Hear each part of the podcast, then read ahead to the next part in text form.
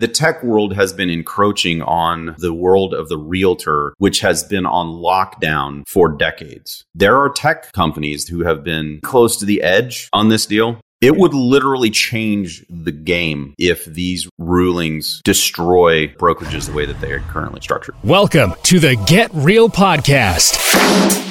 Your high octane boost of full on reality therapy for personal, business, and investing success with your host, Ron Phillips.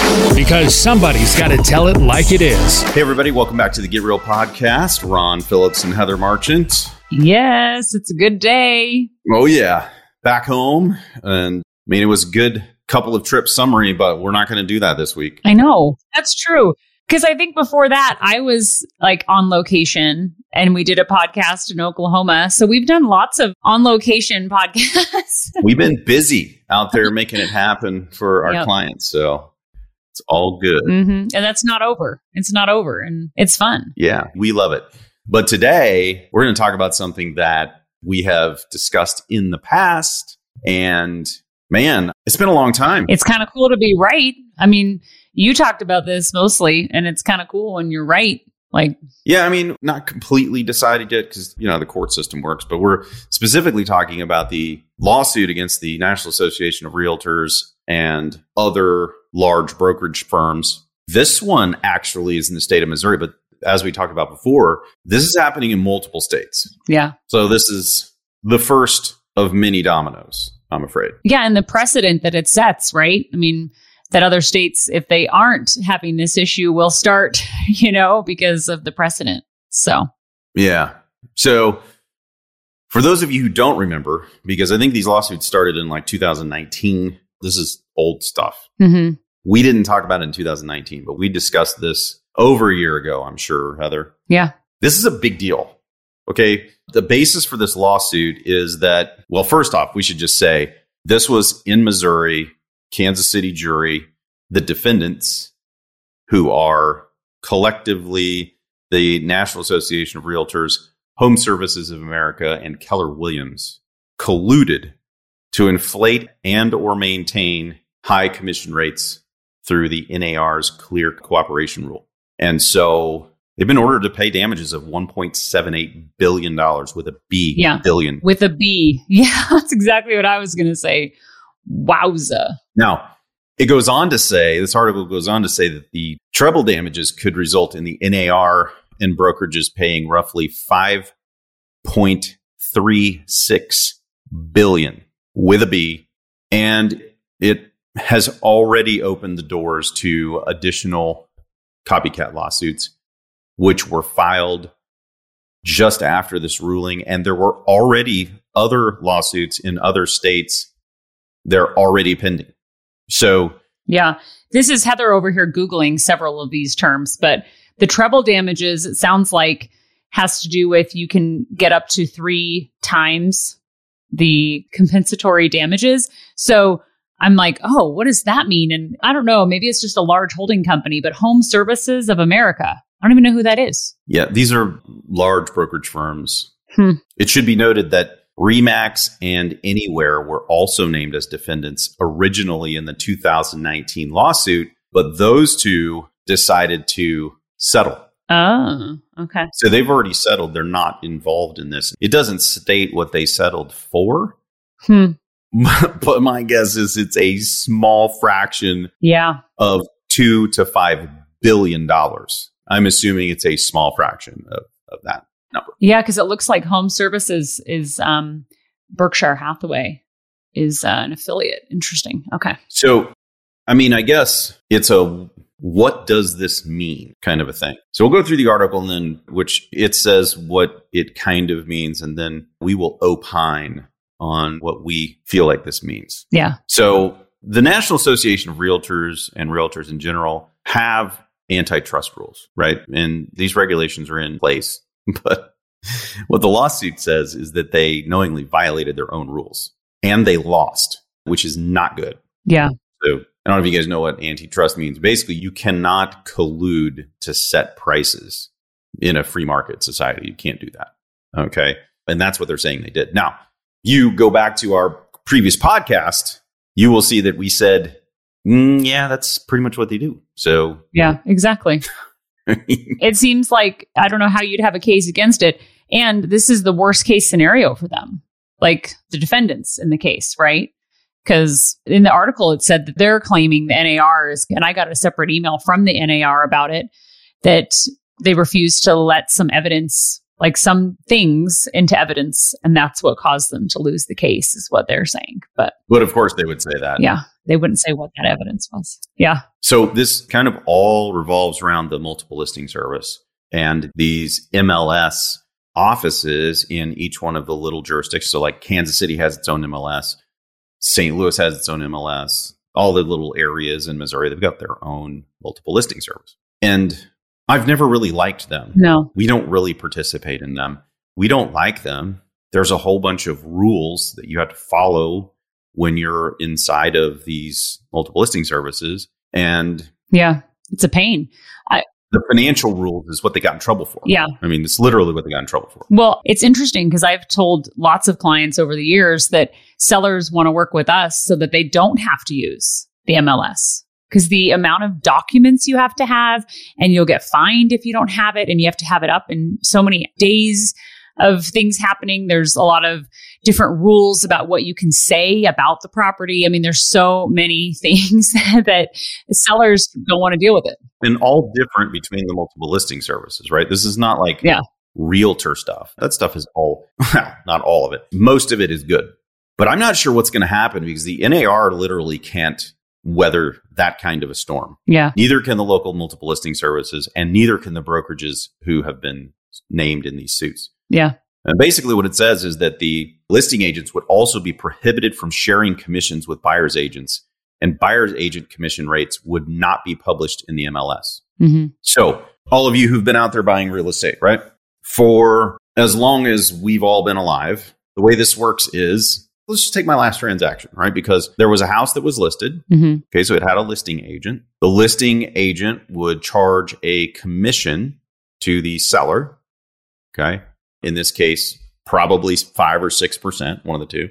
And they would split that commission with any buyer's agent that comes along, like my agent would get a cut of the listing commission. So in essence, the sellers are paying the commission. Well, what this lawsuit says is, hey, why are the sellers paying both sides of the commission? It's not fair. hmm Like if the buyer wants to be represented, he should be paying his buyer's agent. hmm So it completely upends how this works. So if I want to go look at houses and I want to have a buyer's agent, now I have to as a buyer. So okay, so think of all of the first time home buyers who basically don't have the money for a down payment. Many of them don't have money for a down payment, so they use FHA or rural development loans or all these things where they can get almost the whole down payment paid for them. Yeah. In addition to that, they have to pay their own agent. Yeah. And this lawsuit basically says the listing agent can't share with the buyer's agent. So this is horrible news Yeah. for those who are not well off financially. Yep. And our markets are already difficult for those first time home buyers, you know, to be able to get a property at the in the interest rate environment and availability of properties, price points and inflation, and then add to it, yeah, just tack on depending on the price point of the property, you know, several thousand dollars though that you have to pay the agent. Yeah. So I hate to say that this is like literally what I said was going to go down, but this is literally what I said was going to go down. Yeah. They were going to lose. And we have documentation that you said. Now, I also think that there's two forces at play here. Okay. The tech world has been encroaching on the world of the realtor, which has been on lockdown for decades. Mm-hmm. Okay. Decades and decades and decades. Yeah. So, literally, you cannot have anything to do with the sale of real estate if you are not a licensed realtor. And there are tech companies who have been really close to the edge on this deal for quite a while. It would literally change the game if these rulings destroy the brokerages the way that they are currently are structured. Yeah. The way it's been done for as long as I can remember. Yeah. Like as long as you can remember times more than two. Yeah. This has been done for a long time. So crazy. So, I mean, what does this mean? It means that there's probably going to be a change Mhm. in the way brokerages are structured, just so that you know. Typically, brokerages, even like you'll have listing agents and buyer's agents all in the same brokerage house, right? Not that all of the transactions are done in house, but they're both of those things inside of a brokerage. Yeah. And inside of that brokerage, the broker is going to take a split of the commission. Okay. So let's say the commission is 6% and the broker is splitting that commission with the buyer's agent. So the buyers and the seller's agents are splitting that. Hmm Now, if the brokerage firm that listed the property doesn't sell the property, that means the brokerage gets the 3% commission. Yeah. Of that 3%, they pay a good chunk of that, usually somewhere between 50 and up to 100% of it to the agent. Yeah. Then the brokerage has to run the brokerage business and all that that entails from what's left over. So, I mean, I don't know what happens now. It's going to be pretty rough to run a brokerage when you don't get any of the revenue from the buyer's side like, at all. Yeah. It's a good point. Like that revenue just is gone at this point. Yeah. That's a good point. And like we said, the implications on buyers makes it more difficult. And I don't know financially how the National Association of Realtors survives this. I don't know how they survived the first one, but you get a few states piling up, the NAR is bankrupt. So I'm not sure exactly what happens, but the way that brokerages are currently structured has been on the way out for several years now. Yeah. I wonder how many different MLSs there are. You know what I mean? Because if you have suits for every single one, you know, so crazy. Oh, yeah. Over a thousand, 1,075. Wow.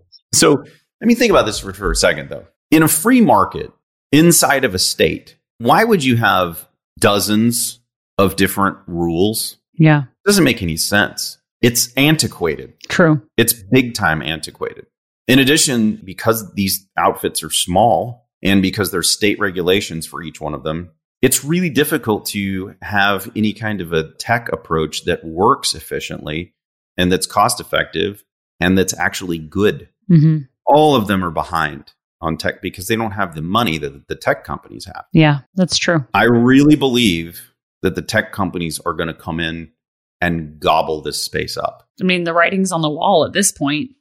Even if they come back and appeal and they win, Ron, there has to be changes because of this. Yeah. You know? Yeah, there will be changes. Yeah, they're going to have to comply and avoid this in the future by making some changes for sure. Yeah. So I see this as rough news for buyers currently, Mm-hmm. but where there's a vacuum, the vacuum will be filled.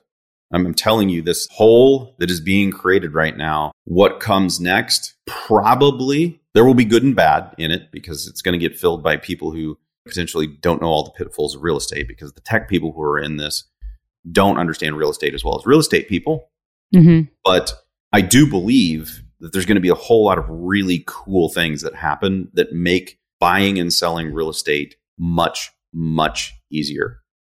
Like, why in the world do we have this unbelievable technology Mm-hmm. that would make the transfer of title much simpler?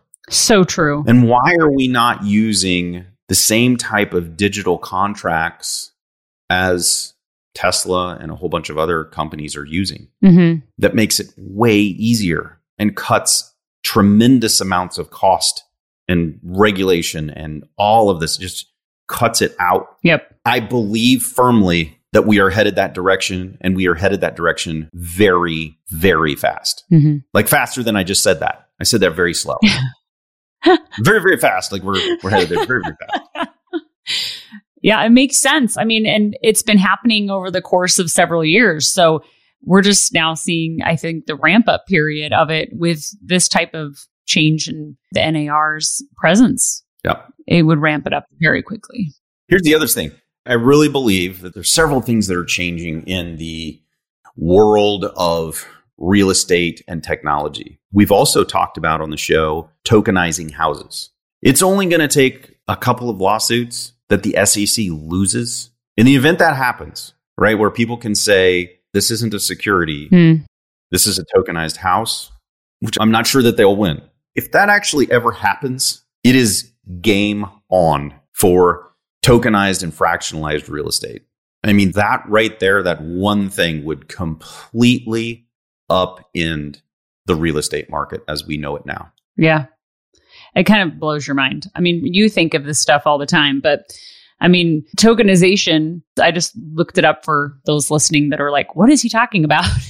the process by which a piece of sensitive data, such as a credit card number, is replaced by a surrogate value known as a token. Is that what you're referring to? Not really. I'm talking about very something very similar to that, but in the crypto type of a space. Mm, I'm so not up on the crypto. Okay. Like NFTs, right? So Okay. people were selling digital art and they were selling it a tokenized digital art where you Yes. can go in and buy pieces of this digital art. And that digital art is worth X, which I always thought was kind of stupid because that value is like so up and down. Like it's based on some what people think digital art's worth. But real estate, on the other hand, not so. Hmm. And if you take this to the next logical conclusion, if you can tokenize real estate, banks become much less necessary. Hmm. Think that through for a second. Yeah. Because if I can create Ron coin on my personal residence, my personal residence is worth whatever. Let's say it's a million bucks for argument's sake, and I can sell Ron coin in thousand dollar increments. You could own a fraction of Ron's house. And if I trade my house and you have a potential to have some of the upside in my house, that's a pretty decent investment. And those tokens then could be traded and they're actually valuable. Hmm.